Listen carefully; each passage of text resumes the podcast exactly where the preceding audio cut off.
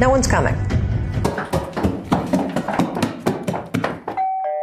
А, Здравствуйте, мы тут. Мы тут.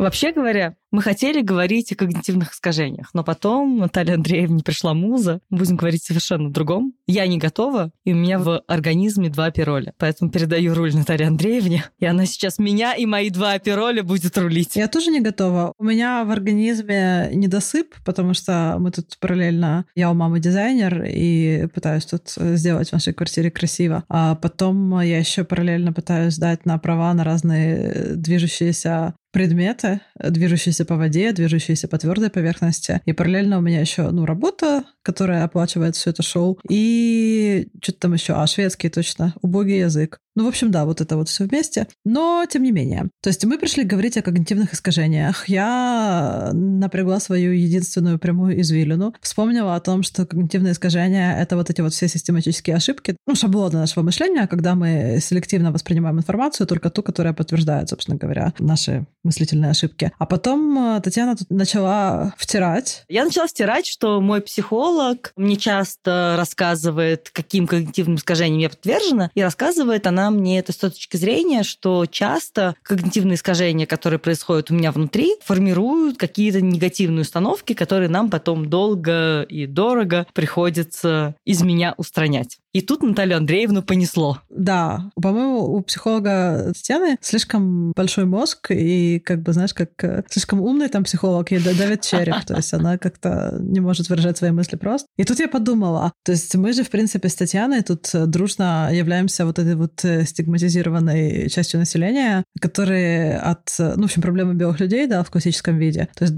как бы два инженера, которые ходят к инженеру мозгов. Можно называть терапевта инженером мозгов? Ну, мне кажется, это, знаешь, такой тим-лид команды тестировщиков скорее, чем инженер по мозгу. Ну, может быть. То есть инженер предполагает, что ты все-таки непосредственно участвуешь в дизайне и Думаешь головой. А, создаешь что-то. Да, создание каких-то объектов. А все-таки психолог, он скорее пытается выловить баги и понять, что где идет не так, как написано в документации. Ну, в принципе, да. И он тебе просто пишет фидбэк, и тебе потом нужно угадывать, что мы сделали не так, что получилось вот это. И вы пробуете разные способы. Да, слушай, как бы сходится, все сходится. В общем, я решила пообщаться с Татьяной о том, почему психотерапия, почему личная терапия стигматизирована, и поговорить о нашем собственном персональном опыте вот прохождения этого всего, этих кругов ада. Уточню, с Татьяной и ее двумя пиролями. С Татьяной и двумя пиролями, а также Натальей Андреевной и ее парами недосыпа в голове. Ну, то есть вот это вот все. То есть мы сейчас, сейчас, сейчас мы поговорим, сейчас мы тут поясним за когнитивные искажения. Сейчас, сейчас, сейчас все порешаем. Да. Таня, давно ты ходишь на терапию? Ух! Что, лет с 14?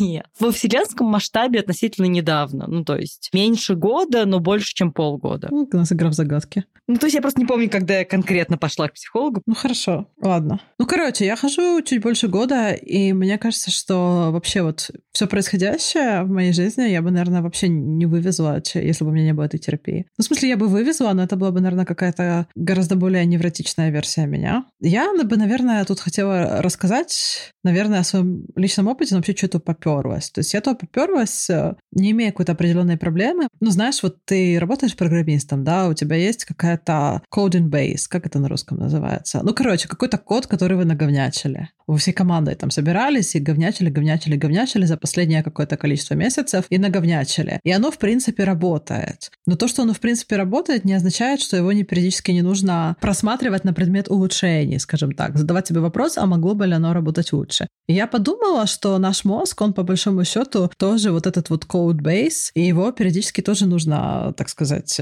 реверс инженерить, смотреть, что там происходит, и исследовать на предмет потенциальных улучшений. И вот я на терапию пошла именно с этим. И там уже начало выясняться. Какая ты осознанная. Прям вообще. У меня скорее лишние деньги. Но они не то чтобы лишние, но тогда в Украине еще войны не было, поэтому я не могла помогать волонтерам в особо крупных масштабах, чтобы потом сидеть голодной. Ладно, что жалуюсь. Хотя я могу пожаловаться и оставить свой крипто-кошелек.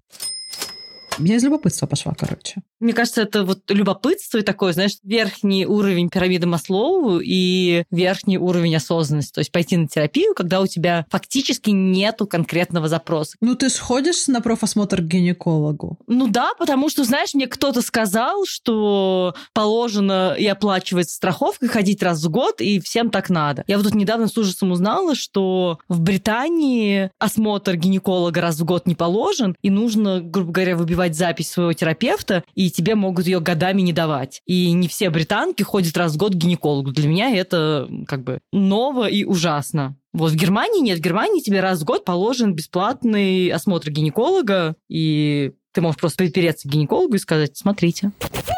О, как у вас тут все запущено. Да, у нас примерно так же. А ты тут приходишь и говоришь, доктор, посмотрите мне мозг. Может, что-то новое узнаете. Ну да, да, возможно, за год удалось что-то новое завести, либо отрастить. Ну, допустим. Да, хорошо, но мне просто кажется, что с терапевтом примерно так же. Ну, то есть, как бы, что мозг — это тоже орган, да, и там тоже накапливаются какие-то ошибки, погрешности. Ну, это как вот дефрагментация диска. Помнишь, раньше были красивые пентиумы, и периодически нужно было его дефрагментировать, что она от этого быстрее работала. Да, да, да. Когда ты это говоришь, это все действительно логично, это все это так. Гинеколог — это хорошая аналогия. Хорошо бы, чтобы там каждая женщина понимала, что там раз в n лет, где n равно единице, нужно ходить к гинекологу и просто смотреть, все ли в порядке. Угу. Но у 95% населения это понимание... Отсутствует. Да. Поэтому, когда ты говоришь, ну, как бы, да, мозг — это сложная система, и, вообще говоря, хорошо бы, если бы был специалист по мозгу, который смотрел, все ли нейронные связи правильно образовались, или нет ли какого-нибудь хайвея, который ведет из пункта А в пункт Б, а пункт Б пропасть. В депрессуху такое. Да, ведет в окно.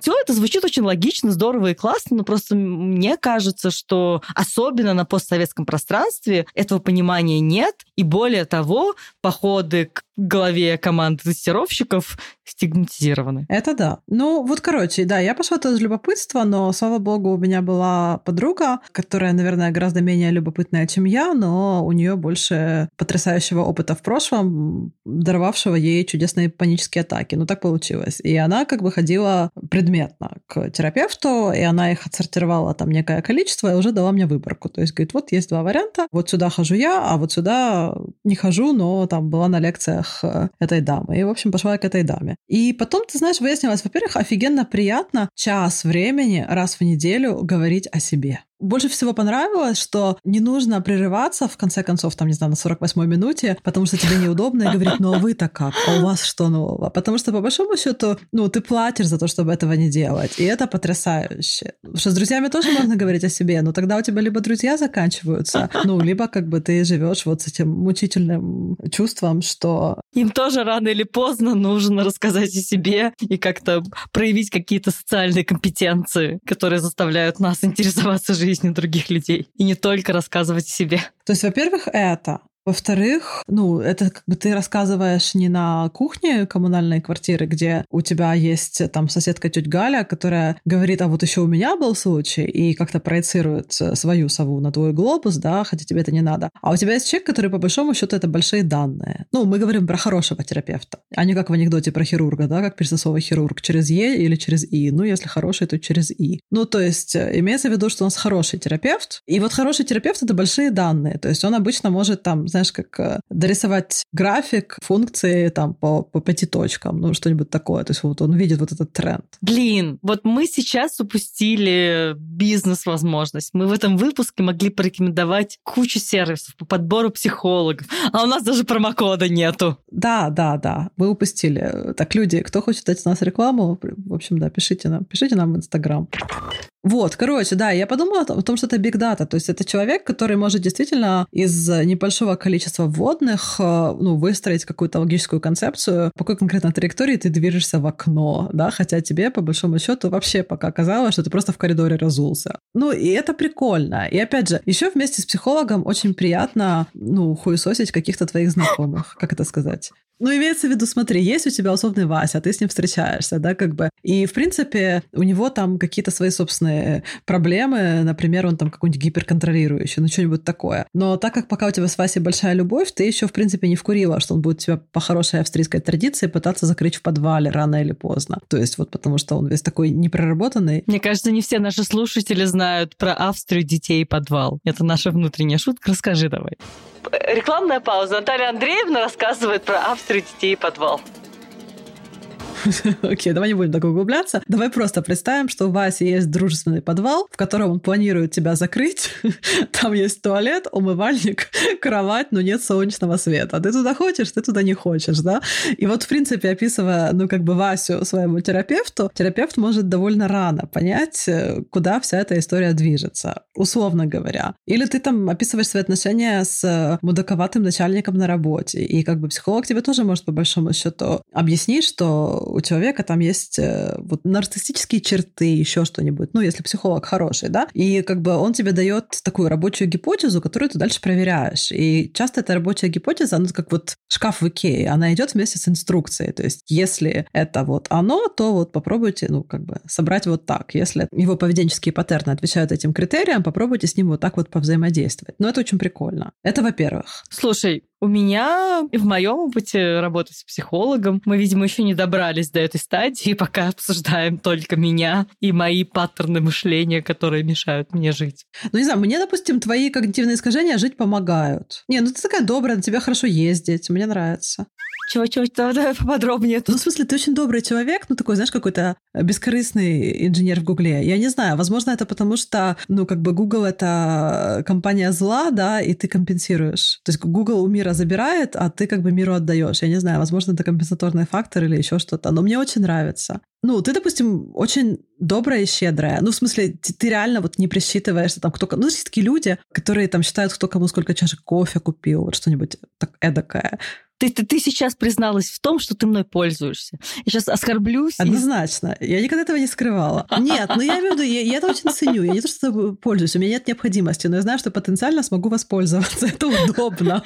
Это дает мне ощущение безопасности и защищенности. Я понимаю, что если я потеряю работу и буду жить под мостом, то ты мне туда принесешь э, горячий чебурек. И мне от этой мысли хорошо и приятно внутри. Я тебе обязательно принесу горячий чебурек под мост. И если это когнитивное искажение, то я буду доплачивать твоему психологу, чтобы он тебе не помогал это решить. Нет, это не когнитивное искажение. Можем, как в Швеции при покупке квартир, бидинговая система, знаешь, то есть ты хочешь к терапевту на сессию, а я ему плачу, перебиваю, чтобы он тебя на сессию не брал. И вот будем вот в это играть. Хочешь? Нет, ну, по крайней мере, это, может быть когнитивное искажение, но это не то когнитивное искажение, которое мешает мне жить и создает мне какие-то проблемы. Ну, хорошо. Это то, которое помогает жить мне. Поэтому, пожалуйста, это когнитивное искажение не трогай. Окей, договорились. Так, ну, в общем, да, окей, по поводу пунктов с психологом. То есть приятно, что можно говорить о себе, можно плохо говорить о других, и тебя никто не осуждает. Более того, тебе даются какие-то рекомендации о том, что в этой ситуации можно сделать, потому что это чек, да, это большие данные. И еще можно отслеживать свои какие-то паттерны. Да, мне кажется, еще важно, помимо отслеживания своих паттернов, что психологов нету в целом необходимости сделать из тебя хорошего человека. Ну, то есть просто ты рассказываешь им, какой ты человек. Говно. Просто человек, человек говно. И тебя, да, и тебя никто не пытается, грубо говоря, лечить. То есть поход к психологу — это не про делание тебя буддийским дзен-монахом что тебе должно комфортно стать самим собой скорее. Ну, понимаешь, тут есть загвоздка. Комфортно с самим собой реально может быть только если ты взращиваешь в себе вот взрослую личность. Ну, то есть, условно говоря, если у тебя есть тетрадка «Мои обидки», куда ты носишь всех, начиная от соседей, которые там, не знаю, не поздоровались или недостаточно учтиво с тобой поздоровались или там еще что-нибудь, и заканчивая одноклассника, хотя школу ты закончил 48 лет назад, и вот это все в этой тетрадке, ну, как бы с этой тетрадкой тяжело шагать по жизни. Но отказаться от нее тоже это очень болезненный процесс. То есть я, допустим, свою как бы, ну так, знаешь, от прикроватной тумбочки убрала, но, в принципе, я могу до нее дотянуться. И вот пока у тебя есть эта тетрадка, ты не до конца взрослая личность. Но пока ты не до конца взрослая... Ну, и причем тетрадка это, это единичный пример. Там много таких вещей, много таких атрибутов, да. А можешь привести какую-нибудь деанонимизированную ситуацию, которая могла бы быть записана в такую тетрадку? Мой бывший парень конкретосно обвинял э, в своих жизненных неудачах э, своих родителей. Ну вот типа, что он какой-то там довольно длительный период времени уже, там, по-моему, старшая школа, там был очень неуверенным в себе, потом поступил не на ту специальность, на которую хотел, а на ту, которая была престижней, потому что вот э, его родители не дали ему достаточно уверенности в себе. И вот он гордо шел, подняв на флаг вот эту вот обиду. Жесть какая. Такое бывает довольно часто. Это вот прям хороший пример. С обидами это прям действительно хорошо работает. То есть чем меньше ты считаешь, что тебе кто-то что-то должен, тем взрослее ты. Ну и проблема в том, что ты ходишь к психологу, да, но если ты хочешь быть гармоничной личностью, то тебе придется вначале, ну, отказаться от вот львиной доли каких-то таких э, установок и убеждений. И то есть, с одной стороны, да, у психолога нет цели сделать тебя лучше, но с другой стороны, лучше не став, ты не станешь счастливее. Ну, то есть, это такое довольно специфическое. Ну да, но при этом, э, скажем так, у психолога нет задачи сделать тебя лучше, наверное, для других людей, но у психолога есть задача, чтобы тебе стало комфортно с самим собой, и ты, в принципе, получал, грубо говоря, чуть больше удовольствия и счастья от жизни, чем ты получал до работы с психологом. Ну, просто это, грубо говоря, выгодно психологу, потому что это что-то, что можно померить. То есть, если ты говоришь, что вот мы разобрали какие-то такие ситуации. В принципе, их разбор был неприятен, но после их разбора мне там стало понятнее там, моя реакция на какие-то события, и чисто по жизни стало жить легче. Ты говоришь, о, прикольно. Наверное, я не зря плачу деньги этому специалисту. Да, но проблема в том, что ты до этой точки можешь и не дойти. прийти. Ну, не конкретно ты, но... То есть там есть какие-то моменты, когда тебя реально ломает. Ну, то есть система ценностная перестраивается. То есть раньше ты, допустим, считал, что ты должен быть э, счастлив, а больше никому ничего не должен, а потом выясняется, что, например, на тебя накладываются определенные обязательства, там, родителями, социумом, друзьями, еще кем-нибудь. И эти обязательства не выполняя хотя бы в каком-то объеме, ну, ты прям вот, вот ты не можешь стать счастливей. Ну, я имею в виду, если там, условно говоря, ты от друзей только требуешь, там тянешь из них э, финансы, энергию, еще что-нибудь, то они потом с тобой перестают дружить, да.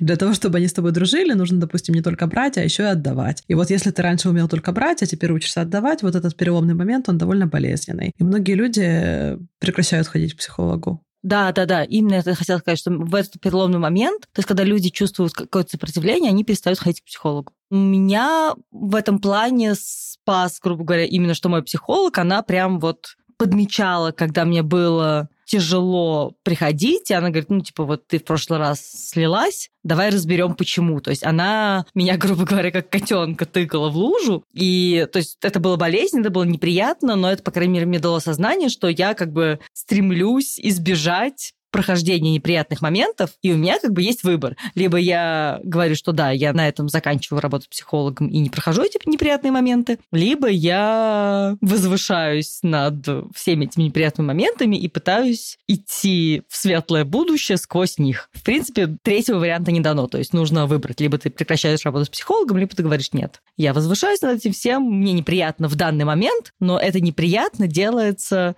ради благой цели более светлого своего будущего. Ну, вот у меня был такой момент, причем у меня, наверное, длился месяца четыре, меня прям конкретно ломало. Ну, то есть у меня как бы как, я работала с терапевтом, которая, ну, она еще сертифицированный коуч по mindfulness, и при этом у нее образование в терапии. И вот там был момент, когда мне казалось, что, ну, как бы счастье, оно, ну, во-первых, conditional, как это зависящее от условий, да, во-вторых, оно внешнее. То есть вот если у меня будет вот это, вот это, вот это, то я буду счастлива. Ну, а прикол не в этом. Прикол в том, что как бы счастье, оно внутреннее, и это не очень философская концепция. В смысле, наверное, философская тоже, но первично это так называемая саморегуляция, когда ты, в принципе, учишься как-то вот косвенно влиять на весь этот свой э, серотонин, дофамин и что там нам еще мозг выписывает, да, и этого можно можно достичь разными путями. Вот иногда ты просыпаешься утром, и тебе прям хреново, тебя прям ломает. И я себя, допустим, усилием воли, ну, у меня там был список, из 100 пунктов, которые доставляют мне удовольствие. Причем там были пункты, ну, очень несложные, там, допустим, книжку почитать или чашку кофе выпить, или просто пойти прогуляться. Я вот люблю утренние прогулки, прям, прям рано утром, да. И вот когда у тебя мотивации ноль, то есть ты едва-едва поднял себя с кровати, у тебя там разваливается жизнь, ну, по каким-то причинам, очень тяжело себя заставить делать вещи из этого списка. Но когда ты их делаешь, это сто процентов работает. И вот я себя переучивала. Вместо этой жалости к себе и позиции жертвы я себя переучивала брать вещи из этого своего списка и как бы приходить в ресурсное состояние. Прям заставлять себя, прям тащить себя туда, знаешь, как Барон Мюнхгаузен, да, вот ты себя сам вытягиваешь за волосы. И это прям тяжело. Ну, в смысле, место 4 меня прям нагребало. Ты знаешь, вот мозг привык, ну, я в жертву люблю падать.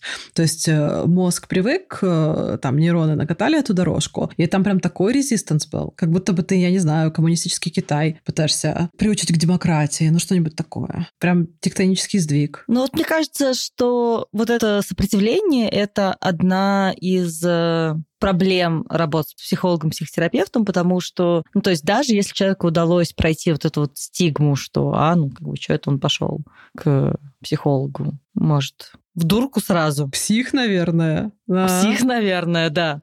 То есть вот человек, э, у него либо не было этой стигмы, либо он успешно ее отмахнул и начинает работать с психологом. И я прям гарантирую, что у 100% людей будет момент сопротивления. То есть будет момент, когда им нужно продраться сквозь работу с психологом, где каждая сессия будет неприятной. То есть, и она может быть неприятной на протяжении вот многих месяцев, многих недель. И вот как мне показалось, то есть я благодарна своему терапевту, что она смогла как-то меня провести через эти вот неприятные недели. Но, в принципе, я в целом недовольна фреймворком для проведения людей через эти вот неприятные недели, потому что сплошь и рядом я знаю людей, которые не могут даже при помощи психотерапевта, психолога пройти сквозь эти неприятные недели, и они бросают работу, которая, в принципе, нанесла бы им добро. Благая по своей сути, да. Да, да. У меня здесь претензия не к конкретным специалистам, а у меня претензия к фреймворку. Мне кажется, это должно быть отдельной областью психотерапии, разработка фреймворка, который бы помогал работать вот с этим сопротивлением. Потому что я убеждена, что оно возникает у всех. Да, мне так тоже кажется. Причем это, наверное, когнитивное искажение, ни на чем не основанное, но кажется мне именно так. Ну, типа, ты что, приходишь как бы что-то ломать и строить заново, и это болезненный процесс. Да, и фактически, это знаешь, как твоя работа, твоя карьера зависит на много процентов от того, насколько у тебя хороший менеджер. Вот также твоя удачная работа с психологом зависит на много процентов от того, насколько психолог способен провести тебя через вот это вот сопротивление. Потому что даже если тебе удалось найти хорошего специалиста, который, не знаю, с тобой резонирует, а когда тебе подходит методика, в которой он работает, этого недостаточно. Еще нужно, чтобы этот специалист умел тебя провести через этот турбулентный момент психотерапии, в котором тебе просто будет не хотеться приходить на сессии. То есть я вот я помню, долгое время приходилось просто заставлять себя идти, потому что я понимала, что это надо, и без этого будет только хуже. Да. И это безумно неприятно удивительно, но это неприятно, в том числе на физиологическом уровне. То есть ты начинаешь себя плохо чувствовать, у тебя начинает болеть голова, ты начинаешь, не знаю, кашлять, у тебя температура поднимается. Только от того, что ты знаешь, что у тебя там через три часа э, сессия с психологом. Угу. То есть удивительно, на что способен наш организм, когда у него возникает вот это вот сопротивление. Лишь бы не работать. Лишь бы не работать, да. Да, однозначно. Ну, я тоже по себе это замечала. Ты считаешь, э, есть люди, которым это не нужно, или ты считаешь, есть просто недодиагностированные? Слушай, мне кажется, есть люди, находящиеся в определенных периодах, в которых им это не нужно. То есть часть людей, мне кажется, помогает, не знаю, какая-то, условно, self-help литература, где они, не знаю, там, прочитали книжку, смогли соотнести себя с героем и сами решить все свои проблемы. Есть люди просто, не знаю, флегматичные, с пониженной какой-нибудь энергией. Я с тревожностью. Я тут сейчас развешу кучу ярлыков. А я тебе в этом помогаю. Да. То есть есть люди с пониженной тревожностью, есть люди ну, очень рациональные, очень спокойные по жизни, и им чисто по жизни клево и хорошо, и у них нет никаких переживаний, драм. Бездушные твари просто есть такие. Нет, не обязательно, не обязательно бездушные твари, но...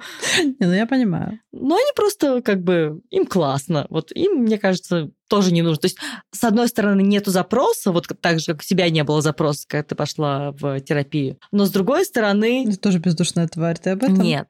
Но с другой стороны, у них скорее всего, есть четкое понимание, как, не знаю, устроены процессы в их жизни, процессы в их мозге. И они такие, ну, типа, все классно, все ок, нам ок. Ну да. Ну вообще, мне кажется, глобальная цель терапии — это именно сделать из тебя более взрослую личность. Ну, потому что как бы более взрослая личность, да, вот она такая более, как это сказать? Ну, типа, мы детей опекаем, потому что, ну, если мы не будем этого делать, то они сдохнут, да, они не умеют сами там добывать себе пропитание, заботиться о своей безопасности, там еще какие-то вещи, доверяют кому ни попадя. И когда человек вырастает, он учится этому всему. Но помимо нижних уровней пирамиды Маслоу, нам нужно еще по-хорошему учиться закрывать и верхние тоже. То есть давать себе там чувство уверенности в завтрашнем дне, чувство самоценности, еще какие-то вещи. И вот задача терапии — это научить тебя это делать. То есть социум тебя учит закрывать какие-то материальные потребности, ну, я имею в виду там в жилье, в питании, а психолог тебя учит закрывать какие-то потребности там в самореализации, в признании, то есть э, либо строить свои отношения с другими людьми так, чтобы они тебе это охотно давали, либо, ну, как-то независимо функционировать, то есть, условно говоря, нет никого рядом, ну и ладно, книжку почитаю.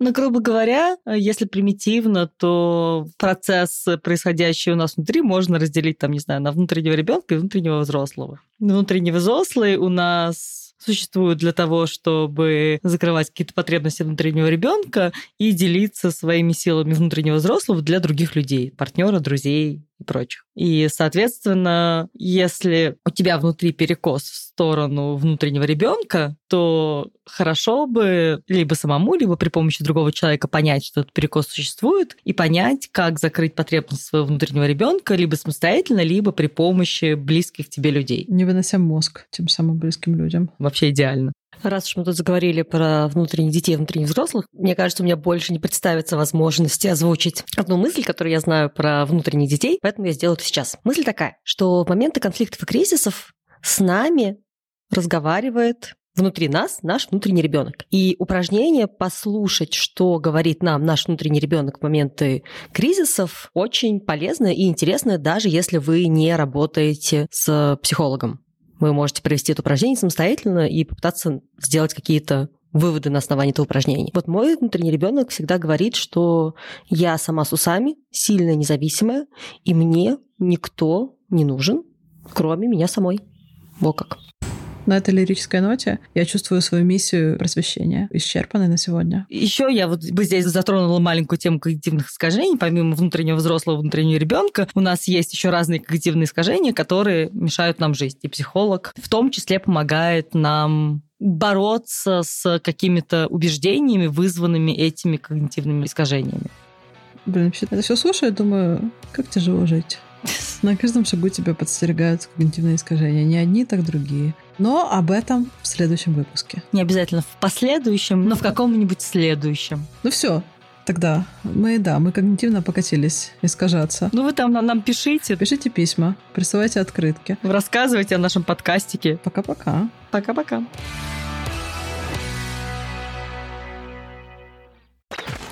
Не обязательно в последующем, но в, но в каком-нибудь следующем. Да, то есть в следующем за этим, но неизвестно на каком рас, расстоянии.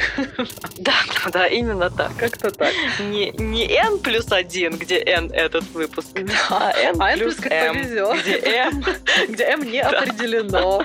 Только знаю, что это положительное число, строго, число строго больше нуля. Шутки на программистском. Да. Для всех m больше